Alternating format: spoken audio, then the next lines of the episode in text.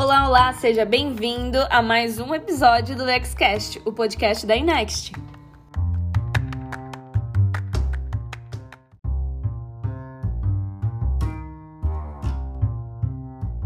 Para você que ainda não nos conhece, nós somos uma das maiores consultorias de e-commerce do Brasil e desde 2017 fazemos parte do grupo internacional Wunderman Thompson. Hoje eu recebo mais uma vez a nossa CEO, Gabriel Lima, para falar de um assunto excepcional, que é o Future Shopper Latam.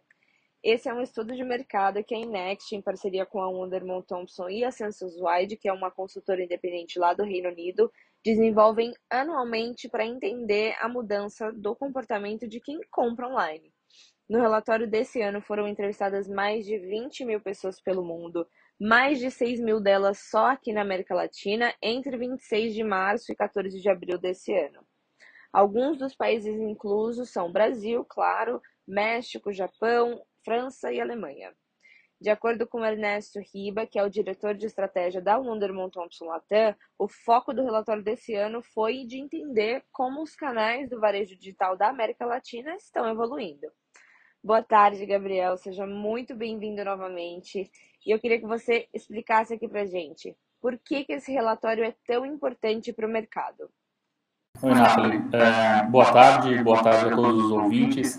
Uh, esse relatório ele é super importante porque, é, primeiro, ele traz uma visão independente, né, uh, onde a gente procura abordar de uma maneira bem agnóstica é, a, a, a visão do comportamento do consumidor com relação uh, aos canais de venda digitais. Né? Então, eu acho que, uh, em primeiro lugar, a gente viveu um ano uh, de transição muito grande aí, que foi o ano de 2021. Né? O, o ano de 2020 foi um impacto né, que, que a pandemia trouxe, e o ano de, de 2021 foi a, a, o ano de consolidação da transição para esse novo modelo híbrido das pessoas viverem, né? com essa é, é, vai e vem de abertura dos, dos mercados, com é, a grande digitalização que, que aconteceu por conta do distanciamento social, é, e, e, as empresas e os consumidores eles passaram a agir de uma maneira muito mais natural nesse novo ambiente, né? E, e acho que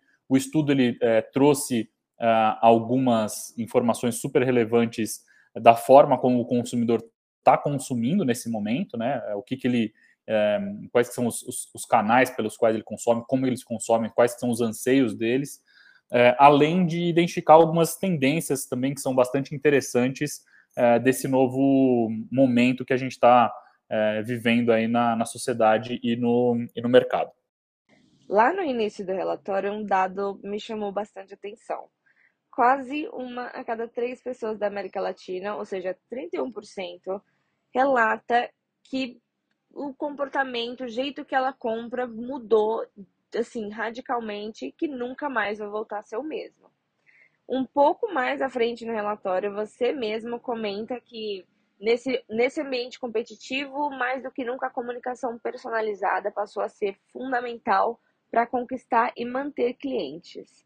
Então, assim, você considera que essa seja a principal solução para fidelizar esse consumidor? É, eu acho que é, tem alguns pontos bastante interessantes aí de, de nós abordarmos nesse sentido. Né? O primeiro deles é que é, a América Latina, esse comportamento foi de 31%, enquanto que a média global foi de 30%, ou seja, um ponto percentual, mas mesmo assim é, a, a, a, média da América Latina é maior do que a média global da influência que o digital teve no comportamento das pessoas durante a pandemia e pós-pandemia também, né? Porque o impacto vai durar vai ser duradouro. E, e aí, uh, o que a gente consegue uh, observar, primeiramente, é que um, a, a, a, a, gente tem a sensação que houve um catch-up né, dos países da América Latina, especialmente o, o, o Brasil, com relação ao varejo digital. Né? Então, a gente operava antes de, da pandemia aí na casa dos 8 a 10% do comércio eletrônico em relação ao varejo total, e a gente chegou a ter momentos de ter mais de 20% do varejo no Brasil acontecendo através do comércio eletrônico é, durante a, o, o, meio da pandemia. E hoje a gente está num momento muito mais estável. A gente teve é, uma Black Friday bastante é, pujante ao longo dos últimos dois anos aí no ambiente digital, né? E a, esse ano em especial, a Black Friday ela, ela teve um crescimento um, na casa aí do, dos 7, 8% em relação ao ano passado, mas se a gente pegar que no ano passado as lojas estavam praticamente todas fechadas e que esse ano aqui muitas delas estavam abertas, né? A gente já consegue ter uma dimensão é, efetiva do, do impacto do, do, comércio eletrônico dentro do, do, ambiente físico nos países da América Latina, né? E, e, a gente acredita que isso deve flutuar na casa entre os 15% a 20%, o que se aproxima muito mais de países que têm com economias maduras e que já têm é, o digital muito mais consolidado, né? Então, eu acho que o primeiro ponto aí é que o varejo no ambiente digital é, e a formação de marca na cabeça dos consumidores no ambiente digital é, é, vai ficar muito mais forte no pós-pandemia do que era no pré-pandemia, porque o comportamento do consumidor foi alterado. É, e o segundo ponto, com relação à, forma que você vai comunicar isso, é, os canais eles acabam é, sendo diferentes do que é, você tinha no pré-pandemia, né? Então você tinha uma mídia offline ainda é, razoavelmente forte no, no, Brasil, né? Como TV e, e mídias impressas. e a gente vê que isso vai ter uma migração cada vez mais acelerada para o ambiente digital e dentro dos canais digitais a gente consegue destacar alguns canais, né? Eu acho que Marketplace é um deles, que a gente vai discutir um pouco mais a fundo ao longo do nosso, do nosso bate-papo, e o outro é, que a gente enxerga no relatório, né? E o outro são é, os canais de vídeo, né? E conteúdo e vídeo, é, seja através de redes sociais, seja através de canais como YouTube, como TikTok, entre outros, né? A criação de comunidades dentro desses canais que representam interesses e que representam marcas, né? Então, é, eu, eu vejo que a, a, aquelas empresas que conseguirem utilizar os dados a seu favor, colocar o consumidor no centro e enviar mensagens personalizadas através dos interesses de compra dos consumidores uh, dentro desses novos canais digitais, uh, vão ser aquelas que vão ser mais fortalecidas. O Mercado Livre também apareceu com destaque nesse estudo. O Emiliano Galvão, que é o CEO da Wonderman Latam, fala que o Meli deixou de ser há muito tempo um mercado de bens usados. Agora a gente fala da marca latino-americana mais valiosa do mundo. Tanto que 42% dos entrevistados afirmaram que quando se trata de comprar online, o Mercado Livre é a primeira opção. Queria que você falasse um pouquinho desse crescimento e o que, que ele significa para o comércio eletrônico online e, e offline.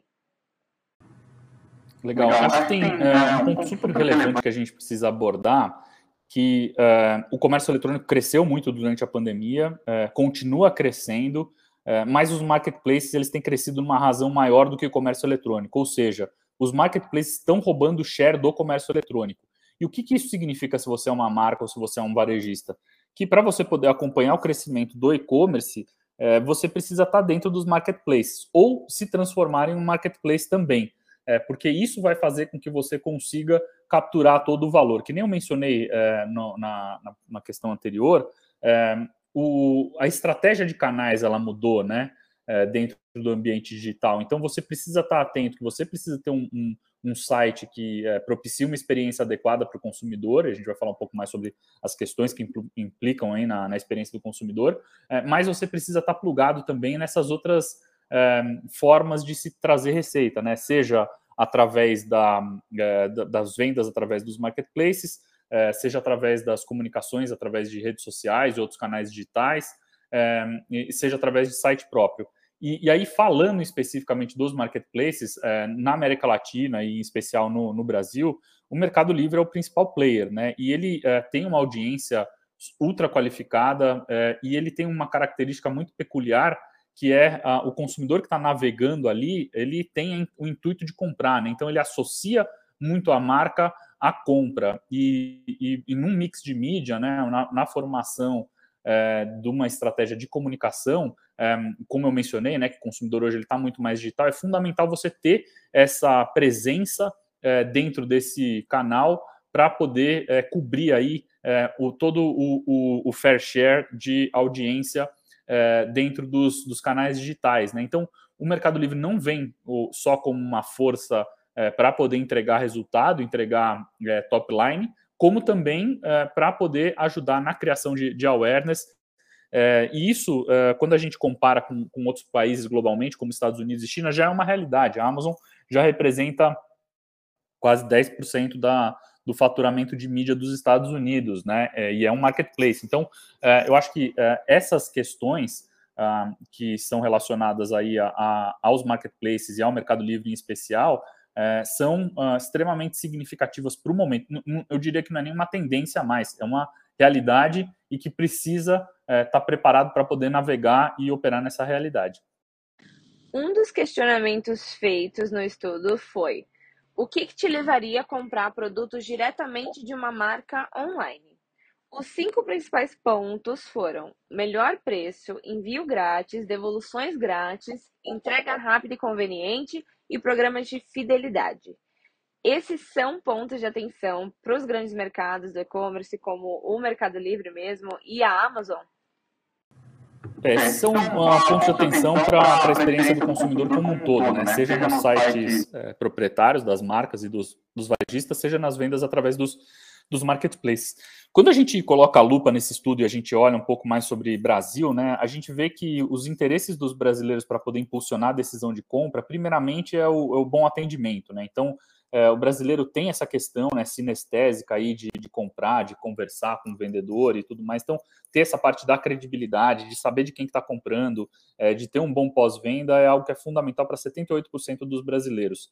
É, e uh, quando a gente olha para o segundo item, que é o mais importante, que é uh, não é nem o preço, tá? É a descrição de produtos uh, de forma precisa, a qualidade do conteúdo, a forma como você está expondo esse conteúdo, dentro, seja dentro do teu site, seja dentro é, do, dos, é, dos marketplaces, seja dentro dos, dos delivery apps, né? Para não comprar gato por lebre, né? Para saber exatamente o que você está comprando e minimizar eventuais ri, riscos de, de troca e devoluções e que vai estar tá no final do dia também associado à questão de experiência e bom atendimento. Né? E o terceiro item é preço, ou seja, quando o brasileiro está comprando online, é, ele enxerga que a credibilidade, a qualidade no atendimento e a descrição adequada dos produtos é mais importante do que o preço na, no, no, momento da tomada de, de, decisão de compra.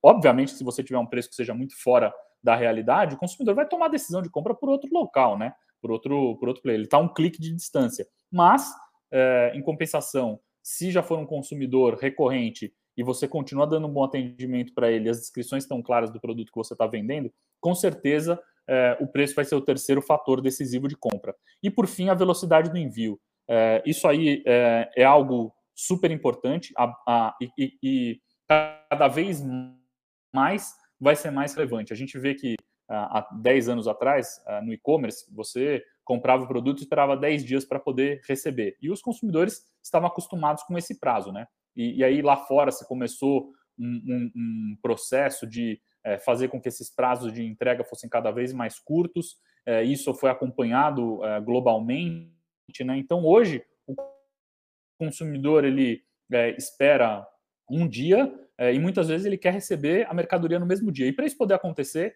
precisa ter uma infraestrutura logística é, muito robusta e, e, você precisa ter os parceiros certos para que isso possa acontecer. Né? Então, quando você soma aí a qualidade do conteúdo, a credibilidade do bom atendimento, o preço e a velocidade de entrega, esses são os quatro principais fatores aí né, que fazem com que o consumidor tome a decisão por comprar aí é, no, no ambiente digital e é o que precisa ser mensurado e avaliado do ponto de vista de experiência para poder se melhorar a operação e melhorar o resultado. O Diego Santelices, que é o head de mídia e insights da Avon, também comentou sobre a estratégia utilizada pela marca durante o Big Brother Brasil e como, pelas redes sociais, ela tomou uma, uma força espetacular. O que, que pode ser tirado desse case de sucesso para a construção de novos? Legal. É, a, a, frase do, do Diego foi muito feliz, assim, e a gente teve o privilégio de poder é, ajudar eles no, no Big Brother desse ano aqui e é, foi realmente uma, uma estratégia super bem sucedida da, da Avon e eu acho que o, o mais legal de tudo é a associação entre os diferentes canais, né? Então, a, a comunicação acontecendo é, na TV, através de um, de um, de um dos é, programas de maior audiência da, da, é, da TV brasileira, é, e, a, ao mesmo tempo, uh, rolando nas redes sociais, né? Então, tendo interação nas redes sociais e discussão nas redes sociais e a marca se apropriando disso, e em paralelo você entregando é, um, com qualidade on-site, assim como a venda. Produtos que eram uh, utilizados pelos participantes e que eram comentados nas redes sociais, estava disponível para que a cliente pudesse acessar no, no e-commerce e, e, realizar a compra. Então, esse ciclo foi muito bem amarrado e eu acho que isso daí é, foi a grande é, sacada e a grande uh, a geração de valor que aconteceu para a marca da, da Avon dentro do, do ambiente digital. A integração de todos esses aspectos do ponto de vista de comunicação, né? Claro que o estudo também abordou a relação do consumidor com os aplicativos de delivery. Mais de 28% dos entrevistados afirmaram que realizam pedidos a cada 3 a 7 dias. O estudo também indica que os aplicativos de delivery são o formato preferido para compra de alimentos, mas aparecem como a terceira opção mais provável quando o assunto é farmácia e saúde. O que, que isso indica para esse setor? Excelente. Eu acho que uh, um dos aspectos mais felizes aí do, do estudo foi ter trazido a questão dos, dos aplicativos de, de delivery, né, como Rappi, como, como iFood. É, de fato, um, os consumidores uh, adotaram esse, esse canal. Ele é um, um ambiente que é, permite uma integração uh, com o, o, comércio local muito forte e ele está um pouco associado àquilo que eu tinha comentado também da exigência cada vez maior do consumidor de receber os produtos o mais rápido possível. Né? Então, os, os aplicativos de delivery eles acabam integrando um pouco disso, né? de, de é, fazer com que essa angústia, né, essa ansiedade por receber o produto cada vez mais rápido é, aconteça, né, juntando aí as, as, as pontas do varejo é, com a, as pontas do entregador e é, do consumidor, né, e, e isso daí, ah, quando a gente está falando de, de, produtos de alto giro, né, como é, toda a parte de, de, de grocers, né, supermercados e, e, e farmácias um, e, e, saúde, uh, que é um negócio que é bastante uh, uh, rápido, bastante ágil e que você precisa estar o tempo inteiro ali uh, adquirindo e, e, comprando, o, aplicativo de delivery foi, foi fundamental. Então, quando a gente pega aqui 28% dos consumidores online, eles compram mais de uma vez por semana nos aplicativos de delivery, são heavy users, né? E aí, quando a gente pensa nisso, do ponto de vista de estratégia de marca, Pô, se eu não estou dentro de um aplicativo de delivery desse, controlando a qualidade do conteúdo, que é um daqueles itens que eu falei lá, que são os mais importantes para o consumidor poder tomar a decisão de, de compra, se eu não estiver ali é, controlando o, um, um, da melhor maneira possível a estratégia de preço que os meus produtos vão estar aparecendo, se eu não estiver controlando a, a experiência é, do ponto de vista de, de, de marca, né, dentro do, desses aplicativos de, de delivery, eu estou deixando na mesa um aspecto fundamental da formação da marca na cabeça do consumidor e do relacionamento com o consumidor. É, e mais, né? É, se eu não tiver uma estratégia organizada de distribuição para poder conseguir colocar nos pontos que os delivery apps vão é, é, entregar, principalmente das categorias de, de, de, de groceries, né? E, e das categorias de, de, de, farmácia, beleza e saúde, entre outros. É, eu estou deixando na mesa uma, uma grande oportunidade de, de alavanca de crescimento, né? Então, um, eu acho que é, o estudo trouxe luz para isso, é, deixou ainda mais claro a relevância e a importância da, de ter uma estratégia adequada para esse canal e é, in, integrar isso daí nas outras estratégias de, de comércio eletrônico, é, seja no site próprio, seja em marketplace, é, entre outros. Né? Então, acho que com isso a gente consegue fechar muito bem aí, cobrir é, alguns dos principais aprendizados que a gente teve aí ao longo desse ano e que servem para você é, solidificar os processos de tomada de decisão dentro do ambiente digital. Bom, obrigada, Gabriel, de novo pela sua participação aqui no Xcast. Sempre é um prazer falar contigo. E para o nosso ouvinte, se você quiser fazer o download do Future Shop Latam 2021, é só acessar nossas redes sociais. Nath, muito obrigado pela, é, pelo convite e pela, é, e pela participação. Uh, espero que as pessoas tenham gostado, uh, analisarem e olharem aí com, com cuidado o reporte. Recomendo baixarem e compartilharem. Valeu!